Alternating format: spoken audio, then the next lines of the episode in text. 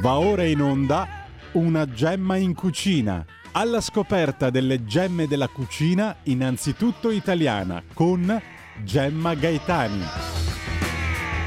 Buon... Buongiorno. Oggi parliamo di cancel culture applicata al cibo perché esiste anche in questo campo e fermandoci ad osservare oggi lo notiamo molto bene. L'altra settimana abbiamo parlato di pecorino e oggi apriamo una piccola parentesi su un formaggio pecorino che esiste anche in versione caprino molto molto particolare. Noi diciamo sempre che per riscoprire l'orgoglio di essere cucinieri occorre fare tre cose. La prima è conoscere, produrre e comprare gli ingredienti di una cucina che noi raccontiamo attraverso le nostre gemme della settimana. Quella di questa settimana è il casu marzu, il pecorino con in un certo senso la carne dentro. Casu marzu o caso frazigu in sardo vuol dire formaggio marcio e si tratta di uno dei formaggi che non solo il vegano ma nemmeno il vegetariano può mangiare, non solo per il caglio animale, ma perché è colonizzato dalle larve della mosca del formaggio o mosca casearia, nome scientifico di questo insetto Piofila casei. Questo casumarzu, anche detto formaggio coi vermi, si inizia a produrre adesso in primavera. La mosca casearia deposita le uova sulla forma di pecorino e quando le larve nascono si cibano del formaggio, soprattutto della parte interna, che vanno a colonizzare e perciò diventa cremosa e dal sapore molto molto forte. Per agevolare questa elezione di domicilio della larva nella forma di casu si procede a una salamoia più breve, si fanno piccoli buchi, non si rivoltano le forme più di tanto. Il periodo di maturazione dura da 3 a 6 mesi e quando il formaggio è maturo e le larve sono diminuite si apre la forma rimuovendo su tapu, cioè la parte superiore. Il casumarzu è un formaggio in un certo senso scomodo, un formaggio tabù, oggetto di cancel culture, perché infrange la regola attuale che tutto debba essere innaturalmente perfetto. La marcescenza in un alimento non è considerata appetibile. Infatti la produzione e la commercializzazione del casu marzu sono vietate dalla legge italiana ed europea per i potenziali rischi per la salute dei consumatori per la presenza della piofila casei. Per evitare la scomparsa del caso Marzu, però, formaggio sì marcio, ma dalla marcescenza ricercata, la regione Sardegna lo ha inserito nell'elenco dei prodotti agroalimentari tradizionali italiani, in quanto produzione così codificata da ben oltre 25 anni, in modo da poter avere una deroga rispetto alle attuali norme igienico-sanitarie e poi ha chiesto il riconoscimento del DOP. Inoltre alcuni allevatori sardi con la facoltà di veterinaria dell'Università di Sassari hanno incaricato l'Istituto di Entomologia Agraria di realizzare un allevamento di piofila case in ambiente controllato per produrre il casu con garanzie igieniche adeguate alla normativa contemporanea. Cancel culture significa cultura della cancellazione e consiste nell'adoperarsi fattivamente per la cancellazione di qualcuno o qualcosa da una cultura. La cancellazione non è spontanea, ma avviene per ideologia, per posizione politica che si fanno condizionamento e a volte diventano vera e propria legge. È quello che sta avvenendo con la carne animale la frangia vegetariana attivista vorrebbe cancellarla come concezione alimentare e come prodotto commerciale, sostituendola con la finta carne, la carne artificiale. Ne parleremo nell'intervista al presidente dell'Istituto Valorizzazione Salumi che oggi finiamo di vedere. La cancellazione spontanea invece avviene quando le persone iniziano a non cucinare più certe cose e quelle ricette, quegli ingredienti si autocancellano, diciamo così, dalla memoria orale scritta e dalla consuetudine. Vi ricordate la seconda regola del cuciniere? È conoscere le ricette di una cucina in questo ci aiuta la biblioteca di cucina. Quindi andiamo con la sigla della biblioteca di cucina. Federico, grazie. La biblioteca di cucina.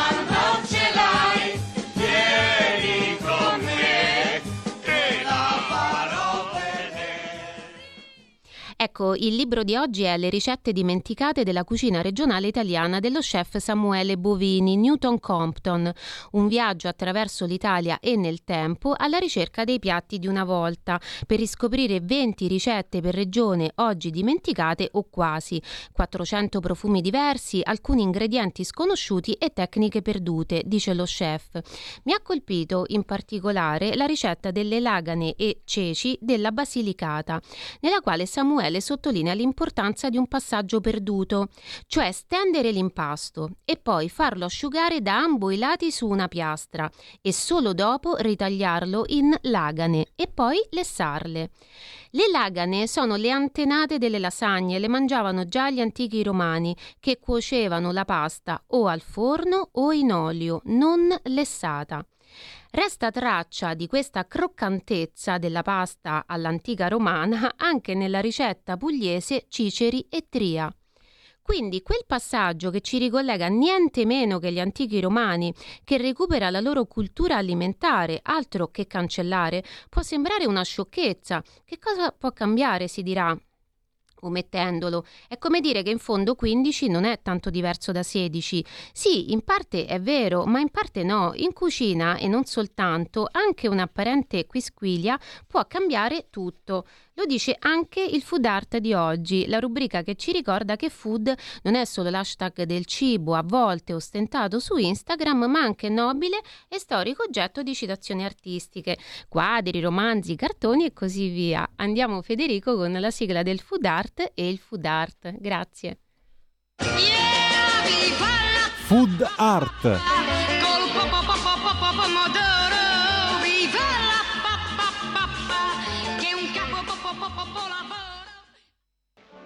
What to do. I don't either.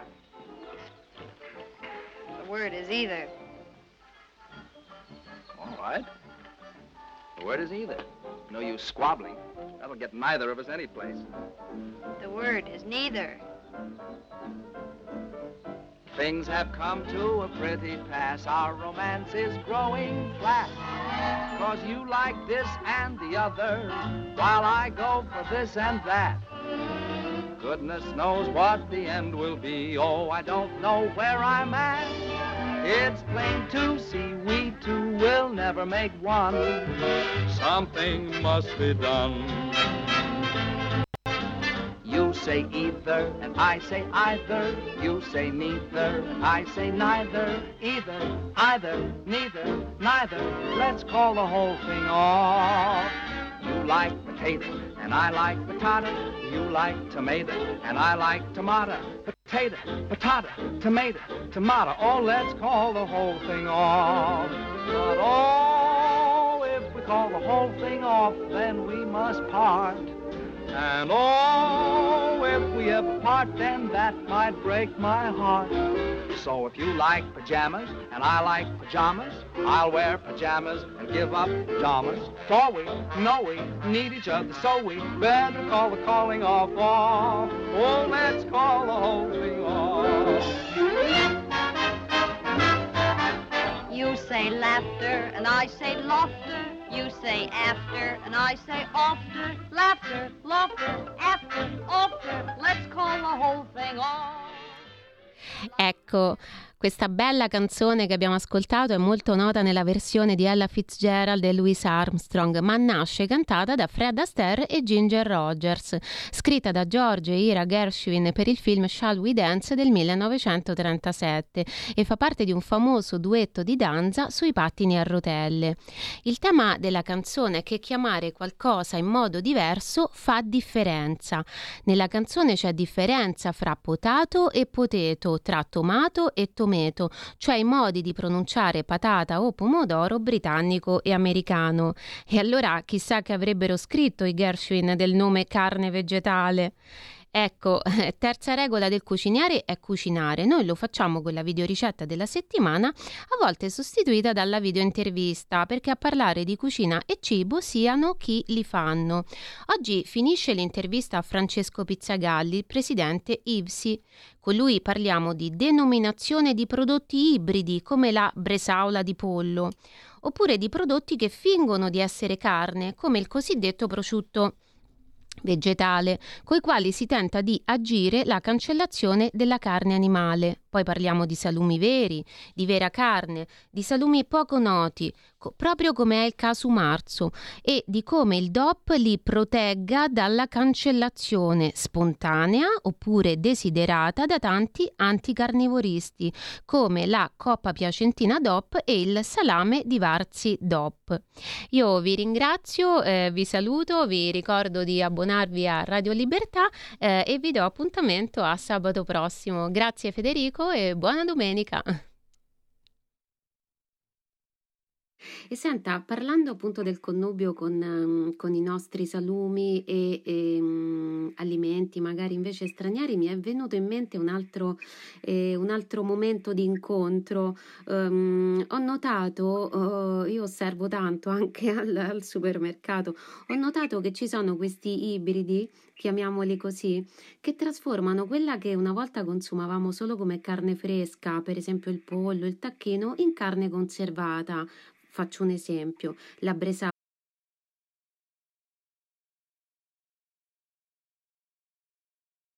di tacchino, la mortadella di pollo. Cosa ne pensa lei?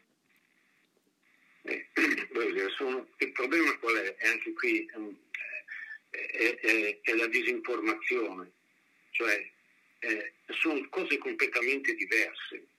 cioè, la bresaola di pollo nulla a che vedere o la bresaola, il prosciutto di, di fatto con eh, gli spinaci, per dire, con, con, con, prodotti che nulla hanno a che fare con la carne, sono due cose completamente diverse. Noi abbiamo chiesto ripetutamente al Ministero no, di vietare di utilizzare nomi che sono legati storicamente e nella mente del consumatore al, a, a prodotti che derivano dalla trasformazione delle carni perché proprio il nome della corretta informazione non si può chiamare hamburger un prodotto che è fatto da, tu, da tutto tranne che da carne o hamburger sintetici, cose di questo genere, no? che come dire, non, non, non, è corretto anche nei confronti del, del, consumatore e più delle volte presentati come se fossero come dire, la stessa cosa ma che fa meno male. Cioè, questo è, è, è veramente un, un, una posizione di carattere ideologico che poco ha di scientificità, perché scientificamente, scientificamente come dire, la, la, la, la qualità della, della, delle, delle, delle, proteine non è la stessa cosa dalla qualità dei prodotti eh, vegetali, sono due cose completamente diverse che, dire, che entrano nella nostra alimentazione con ruoli diversi. Ognuno ha, può avere dire, il proprio ruolo, ma definendo bene gli ambiti dentro i quali ci si muove. Se oggi pensiamo che un'alimentazione equilibrata richieda proteine da un lato, ma richieda anche vitamine, richieda anche l'utilizzo di carboidrati e così via, cioè non possiamo in qualche modo come dire, confondere il consumatore pensando che mangia un hamburger e pensa di portarsi a casa le proteine, che un hamburger fatto eh, come dire, eh, di prodotti vegetali e pensi di portarsi a casa qualcosa che, che, in qualche modo abbia a che fare con le proteine animali.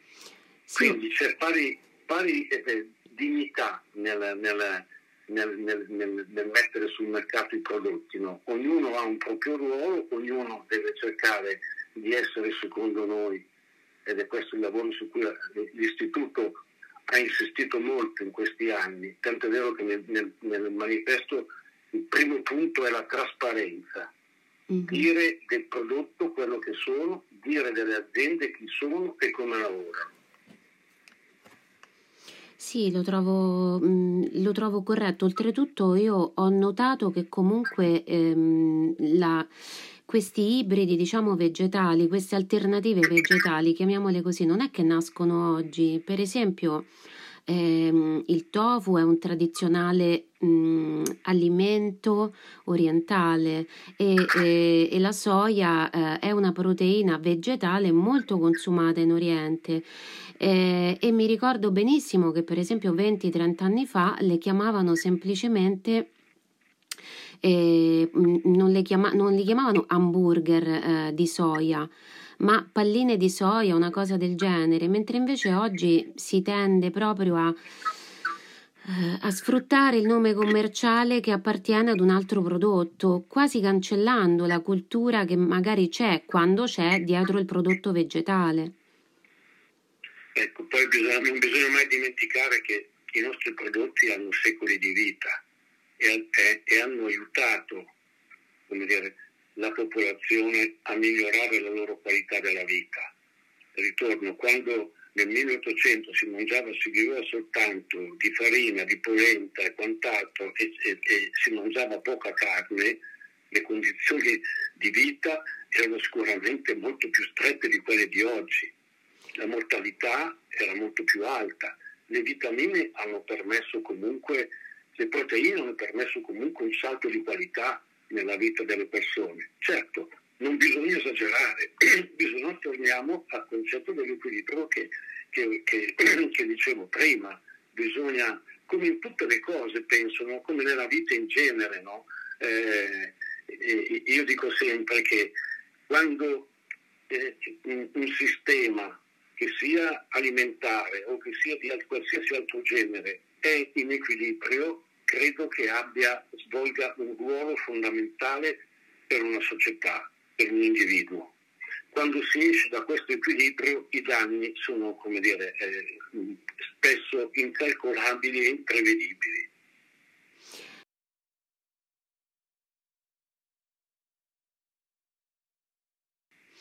Sì, e soprattutto si rischia di cancellare appunto delle culture che, che sono state importanti e sono importanti. Lei parlava prima, io per esempio ricordo benissimo la, l'alimentazione basata soltanto sulla farina di mais aveva portato un'epidemia di pellagra che ci volle del tempo per, Primo per capire da che cosa dipendeva e secondo per, per debellarla, ma se andiamo ancora più indietro il, il cervello dell'essere umano si è ingrandito mangia, iniziando a consumare carne, quindi è, è, a un certo punto, quindi è evidente che eh, un'alimentazione equilibrata è un'alimentazione che, che include anche la carne. E, e e la nostra cultura eh, lo sa già eh, proprio perché noi consumiamo appunto un, un, della carne, un po' di carne.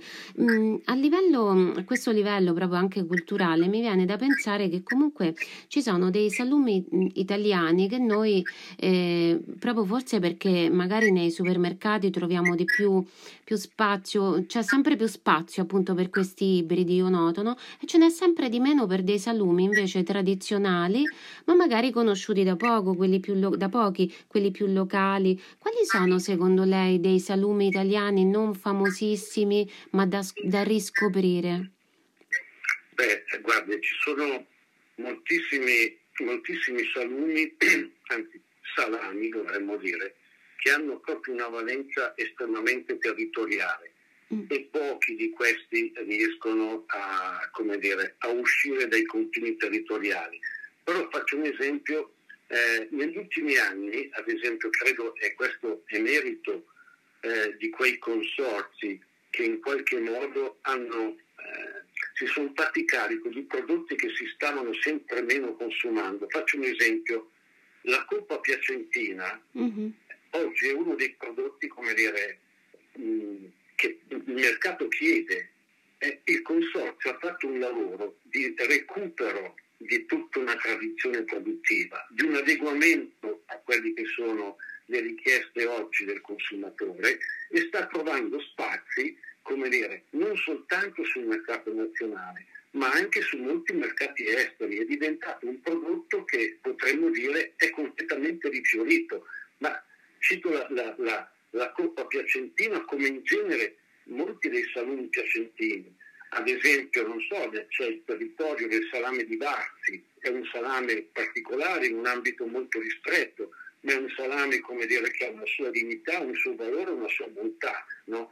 E magari anche questo è un prodotto che ultimamente si sta rivalutando, no? si stava perdendo questo, questo, valore. E così lo si può dire di tanti altri centri. Il centro Italia come dire, è ricco di, di, di, di salami, di prodotti della salumeria che in qualche modo mm, sono passati da una fase in cui si erano quasi dimenticati e venivano quasi dimenticati a una fase invece in cui oggi, forse anche perché eh, durante questi ultimi anni, soprattutto negli ultimi 10-15 anni, sono nati anche delle realtà che hanno dato vita dei consorti che hanno aiutato a far conoscere i prodotti, no?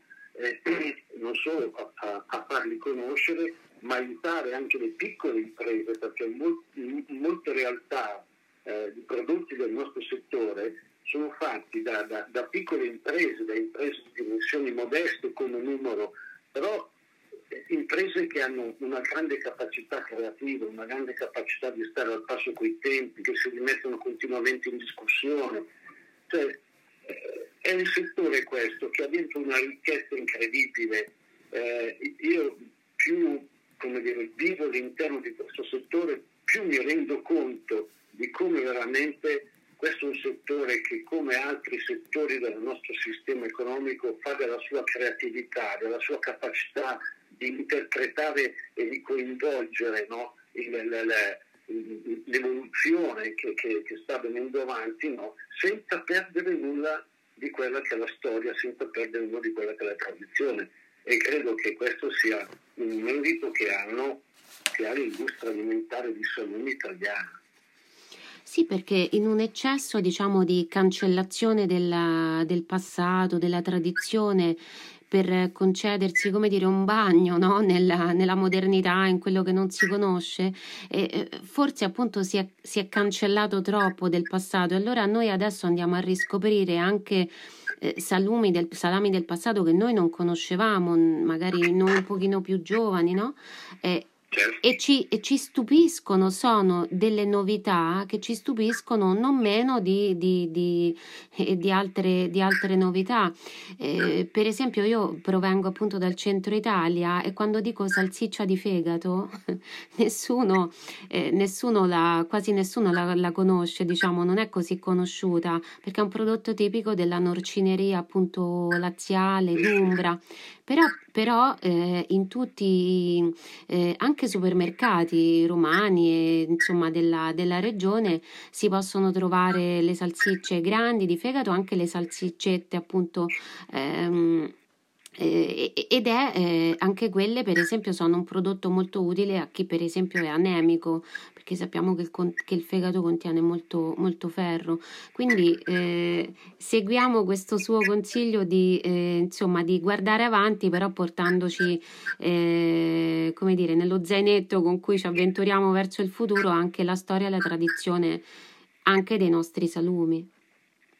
Certo, bisogna guardare eh, guardare avanti senza perdere dire, la memoria di quello che, che, è stata la storia di, di alcuni prodotti, quindi adeguarli al tempo in cui si vive, ma senza perdere dire, l'identità, la, dire, di, di quello che è l'essenza del prodotto.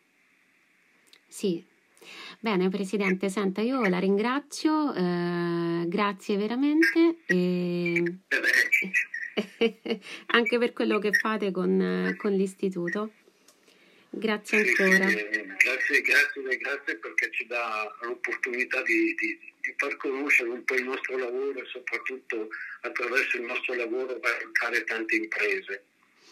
Quindi eh, offrire opportunità alle imprese è, è, è, un nostro dovere come istituto, l'abbiamo sempre fatto sia sul piano della ricerca scientifica sia sul piano del miglioramento delle caratteristiche organolettiche, eh, sia sul piano della collaborazione con il mondo della salute, con i medici della medicina del lavoro, con pediatri e quant'altro, insomma abbiamo sempre cercato di, dire, di dare in mano alle aziende del nostro settore tutti gli strumenti necessari per affrontare un futuro che non è facile, che è complesso, no? ma dire, senza, avendo sempre la preoccupazione di non perdere nulla del valore della tradizione che ci ha permesso di arrivare fino a qui.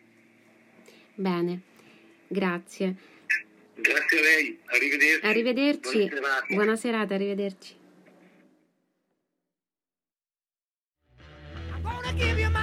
Avete ascoltato una gemma in cucina.